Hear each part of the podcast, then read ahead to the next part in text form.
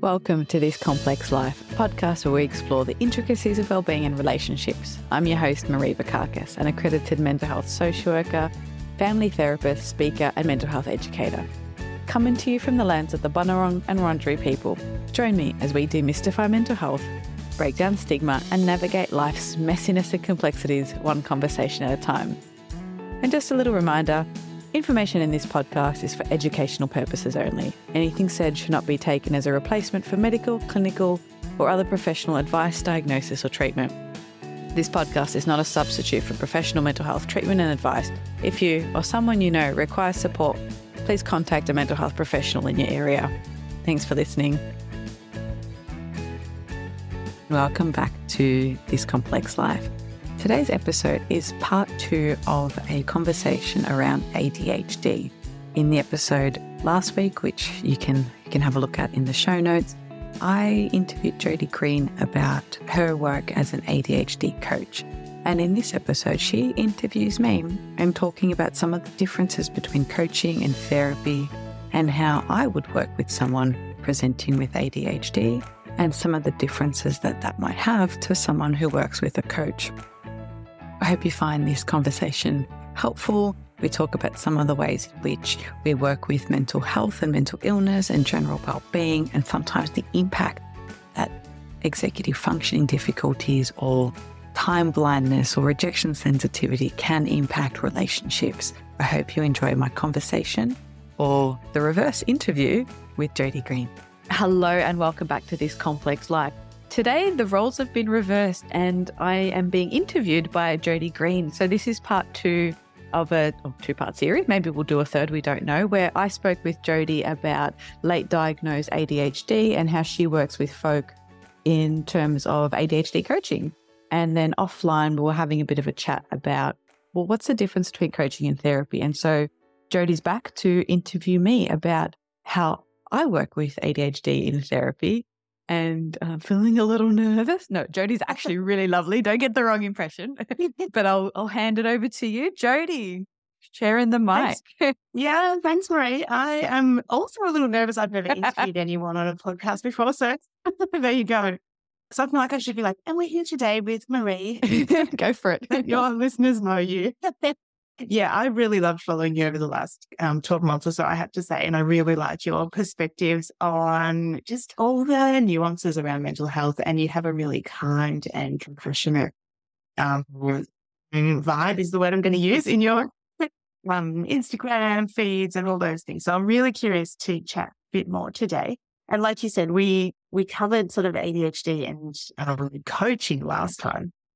I would love to hear from you a little bit about what you see as the differences. So maybe we'll start there. So like you're a therapist. I don't know exactly what your training and background is and what disciplines you work in. So maybe you could start there and then, yeah, explain a little bit about how you work.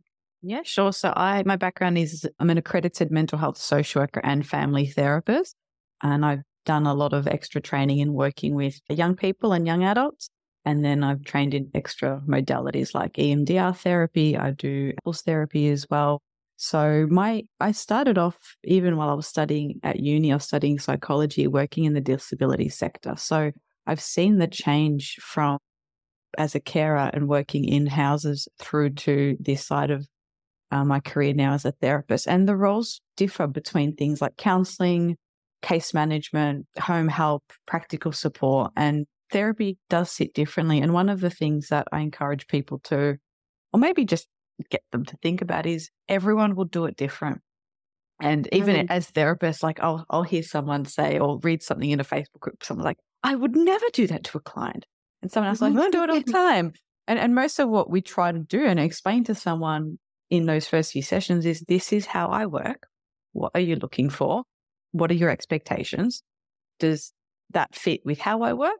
So we kind of talk about what it is we do, how we do it. Does that work with you? And then after a while, we check in and say, is this working? Because some people do intensive therapy, some do single session therapy, some like to do really long term, really deep personal kind of psychodynamic psychotherapy, and other people like to talk about their dreams. So there is no universal sort of way of doing this. And it's really important to find a person that fits with you with what you need at that time. Mm, yeah. Yeah. That makes a lot of sense. And I've been guilty of walking into a session expecting a therapy to start straight away. Whereas often that first session can be setting the scene and um, talking about expectations and getting that sense of whether you're in the right place and if the therapist is going to work the right way. And, and I'm sure from the therapist's point of view, you're also like, I'm trying to figure out what does this client want? Is this person, have I got what they need? Would you mm. adjust your working style with someone with ADHD? Because that was a topic of our previous conversation. Do you have a particular way or particular um, differences that you notice? So I I'm more attuned to it if someone mentions that they've got a diagnosis because then it just helps form a bigger picture. If someone is taking medication, then that's great. I'll support them with that. If they don't feel that that's for them, there's no pressure to to to do that. I try and help them. And sometimes the thing is, and you might notice this too, when someone is newly diagnosed, they don't know what works because mm-hmm. something has gotten them to the point where they're like, I'm questioning or I'm curious. I want to know about my brain. And then they go and have an assessment. So sometimes it is trial and error. And part of that is actually building a good working relationship where we can say, let's try this. And it's okay for you to tell me if it's not working. And that's where I think the therapy bit is different to maybe coaching because I can see that for some people, they've had hundreds of these moments throughout their childhood, throughout their, their adult years of being told off or they're too much or they can't sit still or this, this, this, this, this. So they're very, maybe not even aware that they've suppressed that. They've suppressed those needs. And so some of that is building enough trust in the relationship to help them even recognize that, oh, I'm bored or this isn't working for me, or I leave a session feeling confused or I've forgotten everything. So we do work on that parallel to trial and error. So it can be I write things on the whiteboard. It can be some people like to have a few things emailed to them after a session, or sometimes they want a copy of their notes. So we'll draw, do a lot of mind maps and take notes together, and then they just take a photo of that. Some yep. like to go for walks, um, fidget toys, beanbags sitting on the floor. It can vary. So it, it is hard for someone who doesn't know what they need to ask for it. So we're yeah. doing that work at the same time as experimenting. Yeah, that's really interesting. I know that my daughter always asks if she can sit on the floor every session we go to anywhere. She doesn't like being stuck in a chair.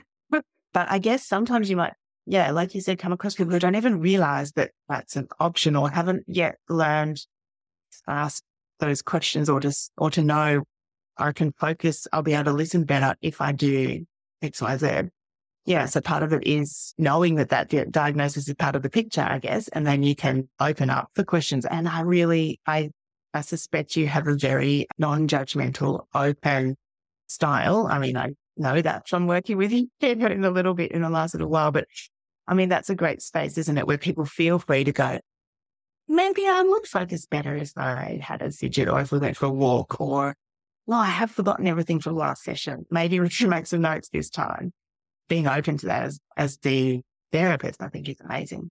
Yeah. And it, it takes, it takes a bit of time to get into that groove because I think sometimes I forget that people might be doing this for the first time. And so it can be a really big reminder every time I meet with someone new who's never done anything therapy related, whose maybe only reference is what they see in movies it, it's a constant, it has to be in the constant forefront of my mind to try and remind myself I need to go through these steps. And especially when someone's really hungry to move things along or fix something or, you know, things aren't happening quick enough, it can be easy to be swept up in that. And sometimes that rushes the work and it means some of these foundational bits can be left out. So I have created a, a, journal and I'll put a link to that in the in the show notes that people can download from the Therapy Hub website but we, we give people a journal or the option of downloading that to work through some of those things. And one of those questions is what are some of the barriers or challenges you anticipate? And that might get you thinking, is it, it, it might have nothing to do with ADHD. It might just be, I don't know if I trust someone. It can be hard to open up. I find 50 minutes really boring or, mm-hmm. so it, it does help people. A really good inclusive practice it is inclusive of a wide range of things, keeping it, for me, knowing that that person's also got ADHD helps form some, I guess, formulation of why they might be experiencing additional challenges, especially around anxiety, depression, maybe uh, sensitivity to rejection or other interpersonal difficulties. So it's mm. sort of mm. from that framework that that diagnosis is helpful to help understand what could be contributing to some of those other areas that the person might not be completely fulfilled in.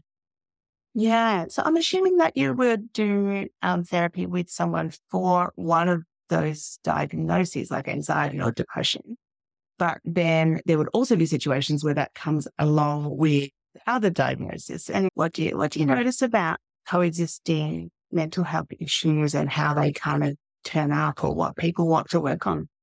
It's often the mood, anxiety or depression that brings people to therapy. And mm-hmm. it's actually been through that that I've then encourage people to go and get an assessment because especially when we've been able to do a larger piece of work. I know some people feel quite restricted by our Medicare 10 session, which is just a it's a mm-hmm. crappy arbitrary number that does not actually help with good outcomes. When yeah. we're able to actually look at symptom reduction and get through some of those unhelpful thinking patterns, if we're still noticing other traits, then it gives us a bit of a chance to say, I think this is something else. But in, in 10 sessions, or sometimes even in a little, it's really hard to, you know, the first two or three are still getting to know each other, forming an assessment, understanding the, the history, understanding what someone's goals are. And then a few after that, it's still piecing it together. So I've often found people come because they're struggling with anxiety or they're feeling overwhelmed. And then we go back around and think, actually, I wonder if this is. And sometimes it's a bit of a question mark of there's some traits of maybe autism, there's some traits of ADHD, but I also know from your history that there's some trauma. Let's kind of sometimes I put those on the table and people will tell me, oh, maybe I've actually thought of that before and, and here's why. And then we start to unpack it together. So I don't do the assessments, I do some screeners, I do some symptom checklists, and then I encourage someone if they want that diagnosis to go uh, and get it done. But if they self identifies having some of those traits, we can still look at what the impact of that might be mm. throughout their their experiences, you know, just living and existing with those areas of challenge and what impact that has now. Because it all mm. links to then how they feel about the world around them and the interpersonal stuff. Yeah. Do you feel like you're opening up a bit of a Pandora's box sometimes? So there's like a presenting kind of issue or like the reason the person has come to see you. But then as you start figuring out why that's a challenge, it's kind of opening up all these other pathways. How do you handle that as someone who can see all the pieces falling into place? Poor Pandora, she gets a really bad rap, doesn't she? For yeah, I don't want her box ever. For most of the people I work with, there's a relief and then there's grief. So if we put a name to something that they've long felt I, I know there's something about me that works differently, or I can't just figure this out the same other people have done. It really helps sort of think, oh, that's why. And then often there's a grief that I wish I knew this earlier. For some people, they'll look at it and think, oh, that could be, but I'm not sure if it's really that helpful right now. And I'll put that on hold. Sometimes parents can find it really hard because they're like, I just can't have one more thing wrong with my child and, and they, they, they don't mean that in a negative way, but they feel so overwhelmed already with maybe multiple uh, potential diagnoses, whether it's physical health, intellectual disabilities, or other areas that they think, I can't just have one more thing. Like, this is just too much. Because yeah. Often those same parents are the ones who want to read the books, who want to do the stuff well. And they're like, this is one more thing I have to learn. And this is exhausting. And it can feel really overwhelming. But overall, people are quite happy to understand how and why their brain does what it does. Yeah. Yeah, that's interesting. I think from a coaching perspective, uh, we do talk to people about that relief and grief, but often they come to coaching like a little bit further down the track. So they've kind of been through that process and then they're, they're sort of like, right, I'm ready to now to build some skills or to get some help in this in coaching sense. And I guess in, as therapists, you transition to that place as well. So, you know, getting through those first couple of stages and then looking at, okay, what do we do now? What, how do we help? Where do we build skills or where do we learn how to cope with that? Yeah. And, and each therapist again works really differently. So because my background was working in disability sector. I have done a lot of extra training. It's a bit, you know, I could dust it off. It's a bit dusty at the back of my yes. brain, but things around sensory profiles and really sort of that behavior activation. So if someone wants that, we can definitely do that. Where I seem to find more and nuanced is what makes that hard? What makes it difficult? And that's often the interpersonal bit. That's often setting boundaries. And that's hard because you don't want to disappoint someone. And that's hard because you felt like you always disappointed someone growing up. I'm scared mm. to do this. Why? Fear of rejection. Where does that come from? So it's not as easy as saying, you just need to tell your friend, I can't do dinner on Saturday because I over I underestimate how long tasks are, blah, blah, blah, blah.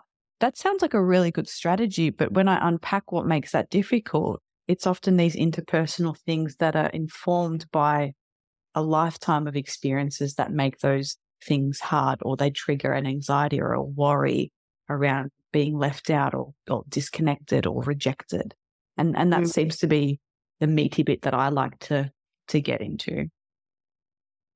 Yeah, yeah, that's awesome. I'm really hopeful that uh, our landscape that we're living in at the moment is going to mean that less people have that experience of being kind of judged or rejected or feeling like they're doing it wrong through their childhood. I hope that we're creating a space where uh, there is more understanding and people can yet grow up without that real sense. I mean, that it'll still be there, right? But without that kind of pervasive, I'm doing everything wrong.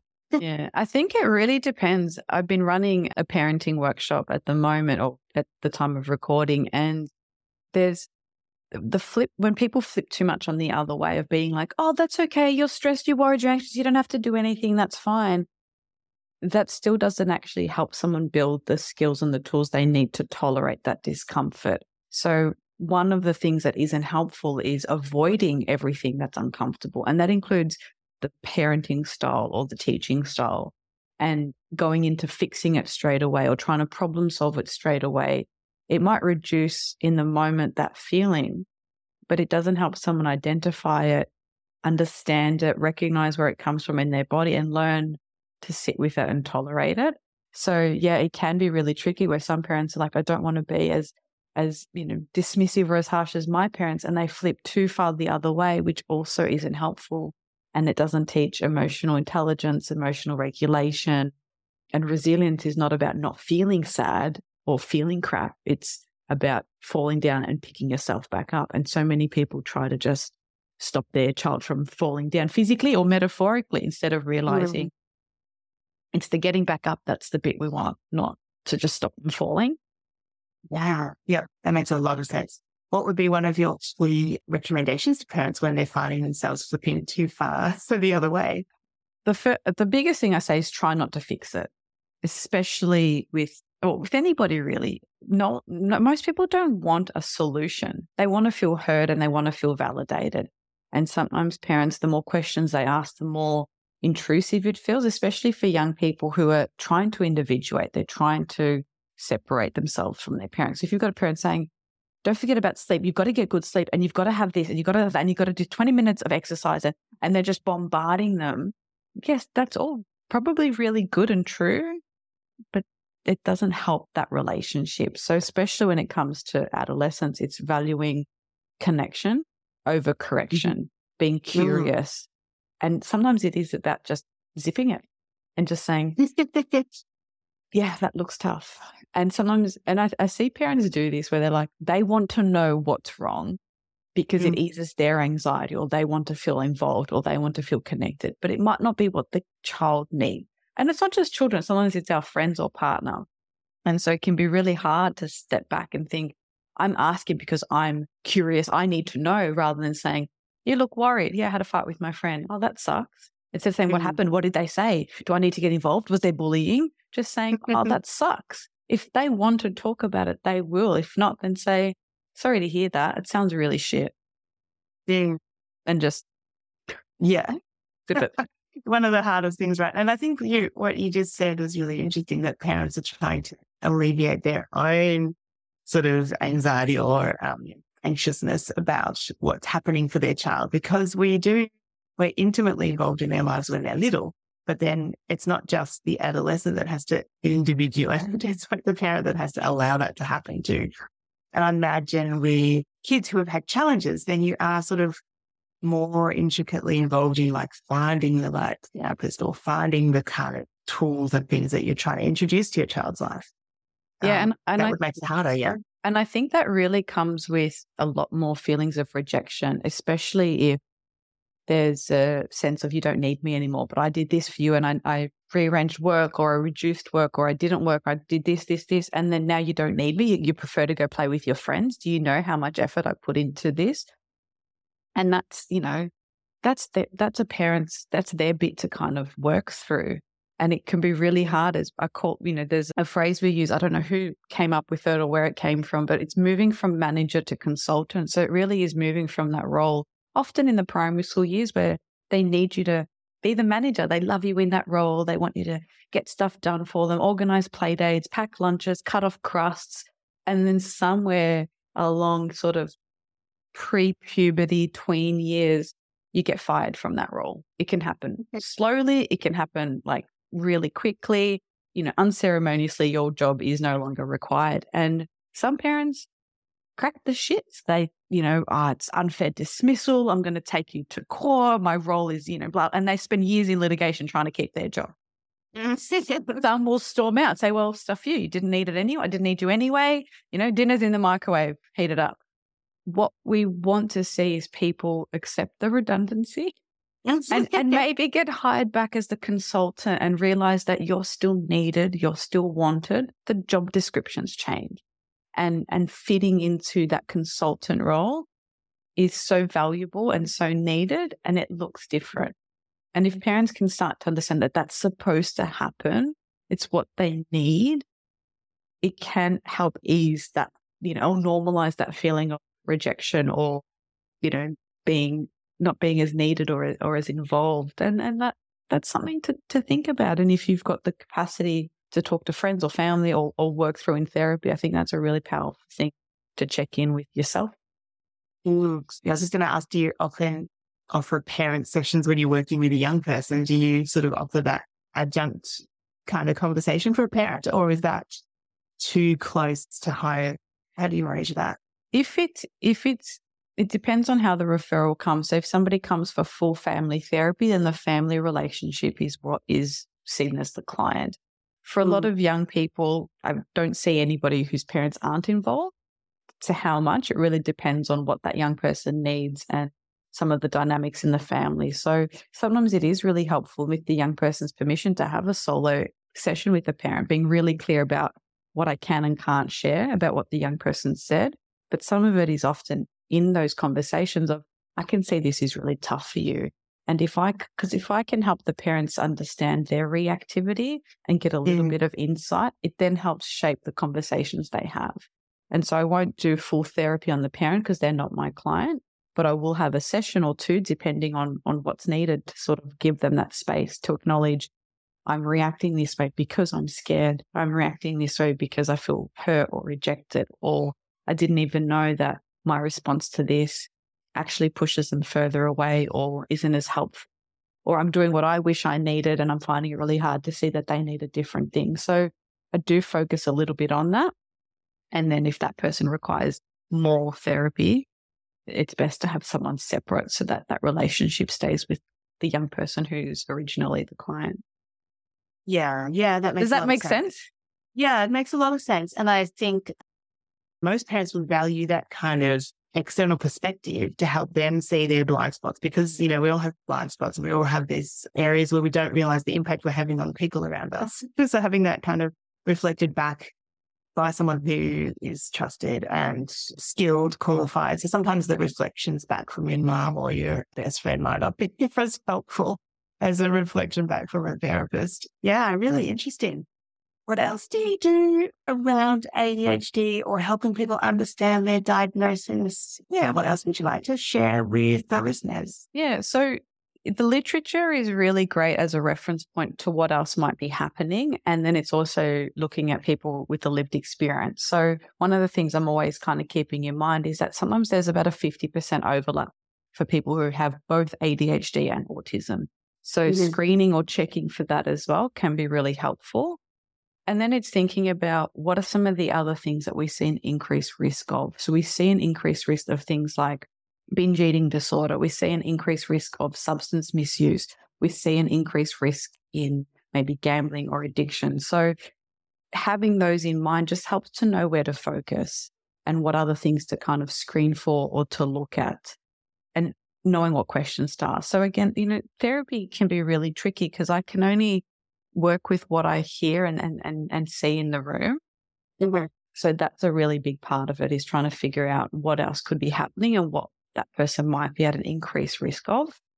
And then looking at how that has impacted them growing up and what what are those sorts of secondary sort of I guess sometimes it's even gains and sometimes it's challenges. So someone felt like maybe I'm shit at school and they realize now that I wasn't. I just couldn't sit still for that long. Mm. But that mm. mindset has been really deeply ingrained, just like so many, I don't know, maybe women are told that we, you know, we're not good at math. And you just take yeah. that with you into life and, and think, mm. or, or I'm not, I'm not artistic. And so sometimes it's challenging those beliefs and asking questions around what was that like and how did that look for you? So yeah, I guess that's that's the other thing I would kind of be looking for. Yeah. Uh, and then bringing in a partner into the space or, you know, other f- friends or family members, you know, keeping them in mind and thinking, how does this impact your relationships? And then what can we do with that? So if it's overcommitting and then not finding the right time, we need to recognize that what's the impact of overcommitting? And then it's not trying to cure the ADHD. That's not how I don't even go there. It's what's realistically possible with the way your brain and body works right now.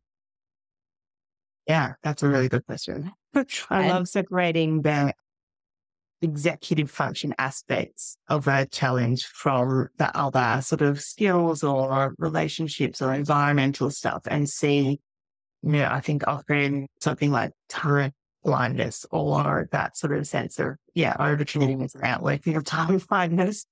But if you understand that, that that's something that your brain is struggling with, then you can go, okay, what does that really mean? Like, it's not that I'm an unreliable, disrespectful person. It's actually that I have trouble estimating time and I'm not aware of the passage of time as I work in my day. So I think unpacking that, I think is really helpful for that depersonalizing and taking the moral judgment off some of the, some of those behaviors.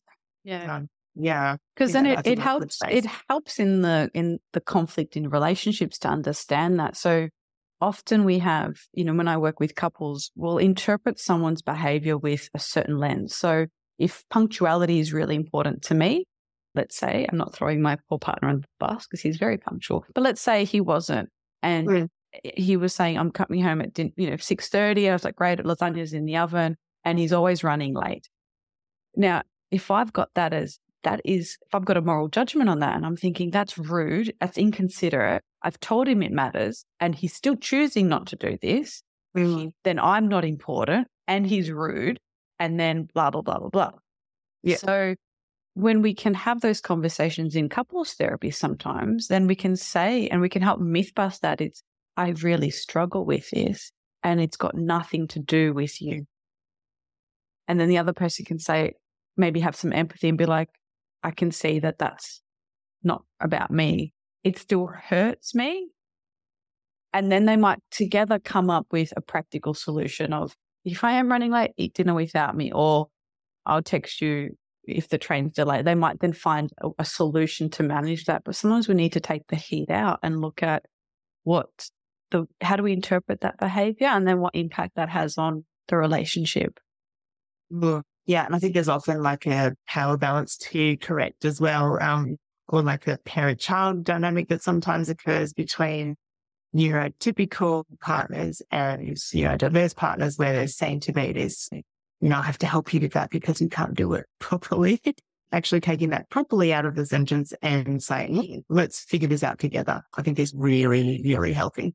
Yeah. And parents really struggle with that because I do think that there is a moral judgment placed on young people and I don't think it's this is how my I've interpreted. I'd be curious to hear your thoughts. I don't think it's based on what they're currently doing. I think it's the fear of where that behavior might lead in the future. So if you're a little bit messy now, does that mean you're going to be an impossible housemate and a difficult partner and you know, magnifying that into the future. So then parents really get onto you have to do this, this, and this.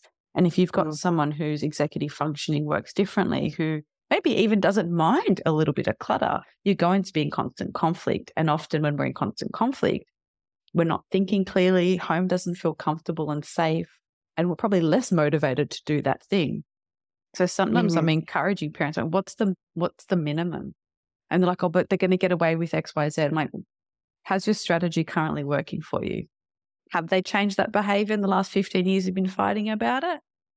No. So mm. what is the minimum? Okay, no food in the bedroom. That might be the minimum. Sheets must be washed at least fortnightly. That might be the minimum. You know, maybe yeah. there's a natural consequence. Oh, if I don't come and pick up their laundry, then blah, blah, blah. It's like if you see that's a challenge for your young person, maybe you just accept that I'm happy to do that. Or you find a different solution because if it was a physical mobility issue, you would be having a different response. So it's really trying to find this balance of that judgment, what you project might be the future consequence versus what actually does need to get done versus what's mm-hmm. your preference. Yeah.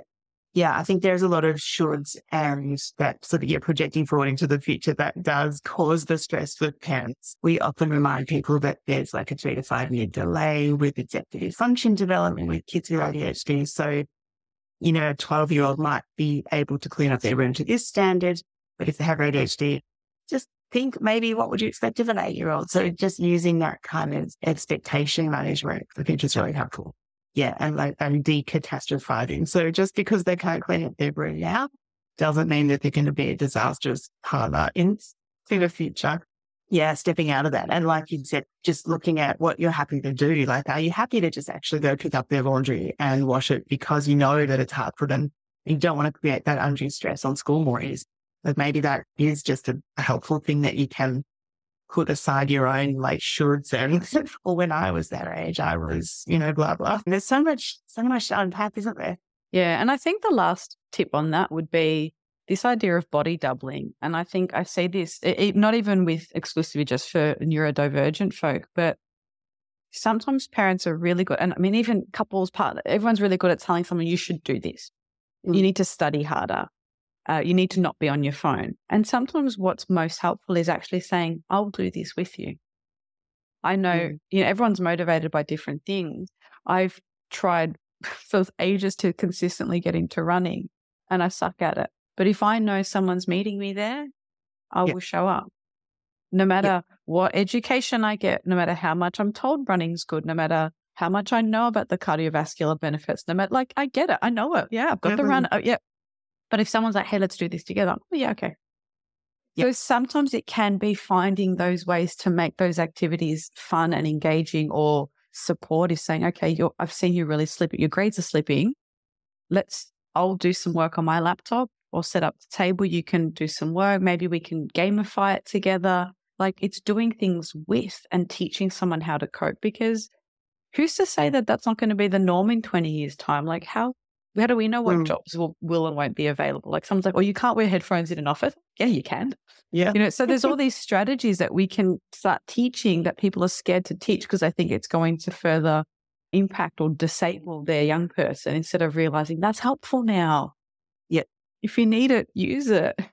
Yes, exactly. Yeah. Yeah. That's in my coaching membership. We do a planning session together. So we literally sit down and everyone does a brain dump. Everyone picks their top priorities for the week ahead. Like it's but we do it together. And part of the fun is it's at a certain time, it's at a certain place, there's other people, and we talk it together. And I think that that aspect of not just being told, oh, you should do planning and here are the steps, but actually come join me and we can have a quick laugh or a quick chat or whatever else that makes it more fun, makes it more interesting, gives you that little dopamine burst that helps your executive functions come online yeah, that's really good. And, and what would you like to say as we come to the end? What other tips or anything else that you want to communicate about therapy and or any of the other conditions? Yeah, I think when it comes to therapy, it's really important to find someone that you click with. Mm. So really thinking about what are the hopes and what, what are you struggling with? Why now can be really helpful. And then starting to think about what you might need to make that successful. And even just sort of saying to someone, I don't know, or this isn't working for me, or could we try something else? your therapist won't judge you. It, and even if you say, I don't know if this is a good fit, can you recommend someone else? It, they're the one person who, I mean, yeah, you pay for their skills and experience, but their care is for free. You know, that's, that's important. That's what they do. So I think it's, we call it resilient help seeking. It's okay to keep trying to not find the right fit, to, to, to work a bit more and try and find someone and recognizing that it's kind of, it can be like dating where someone might set you up on a blind date. Think this person's awesome. And you may think like, yeah, nah, not for mm. me. Therapy can be a bit like that. Someone might like really gentle and calm and, and soft and, and that might work. And someone else is like, nope, I need more direction, more instruction. Someone else might love that a room smells like lavender and has, I don't know, diffusers and salt lamps. And someone else like, excuse me, no, thank you. So mm. it's, it's okay to try and find the right fit for you.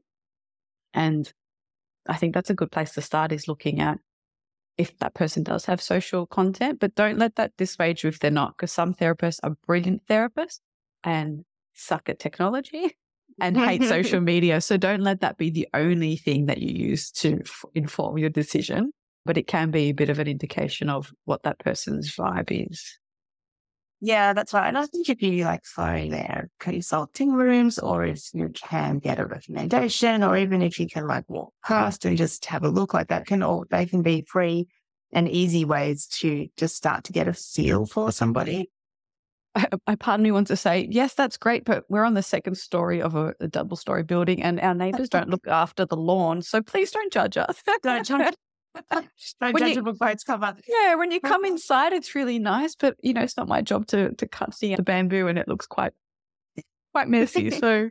Yeah. Okay. Well, this disregard out that one. peek on our peek on our website, or I do lots of reels of what it's like inside. But yeah, look, yep. it's, it is finding what's right for you. If you're a whimsical adult, if you like that approach, I, I might be great for you. Someone else who wants, you know, very diagnostic, very medical model, they want a prescription not going to be mm. for me, you know, not yeah. going to be a good fit. So it really is thinking about that. And yeah, download the the journal. They'll be linked to that. That helps get some prompts, and, mm. and it'll help you get the most out of it. I mean, that's yeah, it really does help to kind of think about why now. Because if you went, I mean, think about it with a physical health example. If you went to a trainer and you just said, "I want to get fit," and they're like, "What does that mean for you?"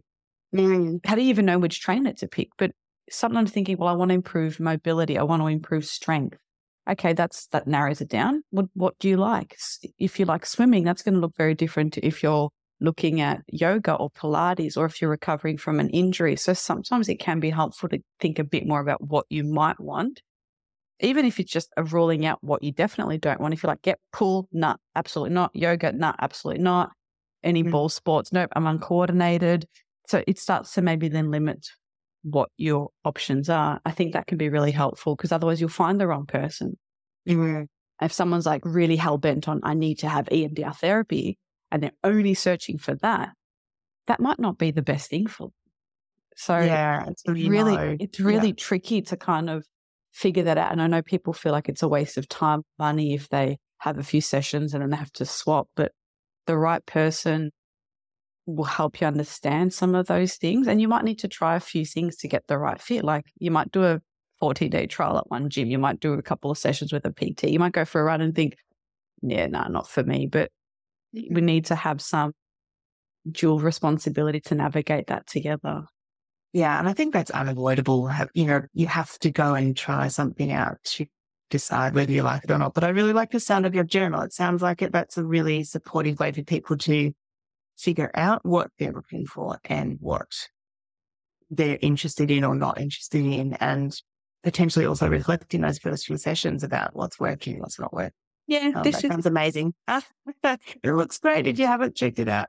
Um, yeah. People go go download it. It looks good. Yeah, so for those, oh, this no one can see us, so I'm just showing mm. Jodi. The it's actually getting printed in beautiful hard copy to give out to our clients in person and then amazing the downloadables there. So it does have things around self care activities, session reflections, got a feelings wheel at the back.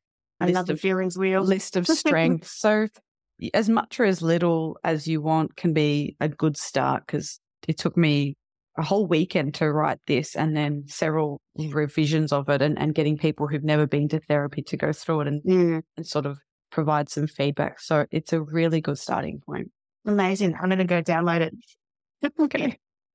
Yes. Awesome. Well, thanks, Marie. It's been lovely chatting to you. It's been really fun. I'm excited to have ticked off my first podcast interview on my, you know, bucket list. Yeah, you're a natural. It's amazing. awesome.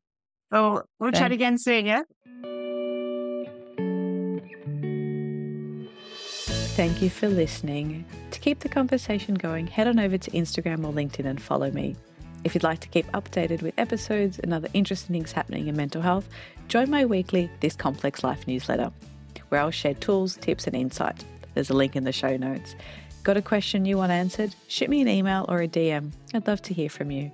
And if you enjoy the show, I'd really appreciate it if you could leave a rating and a review. It helps other people find the podcast.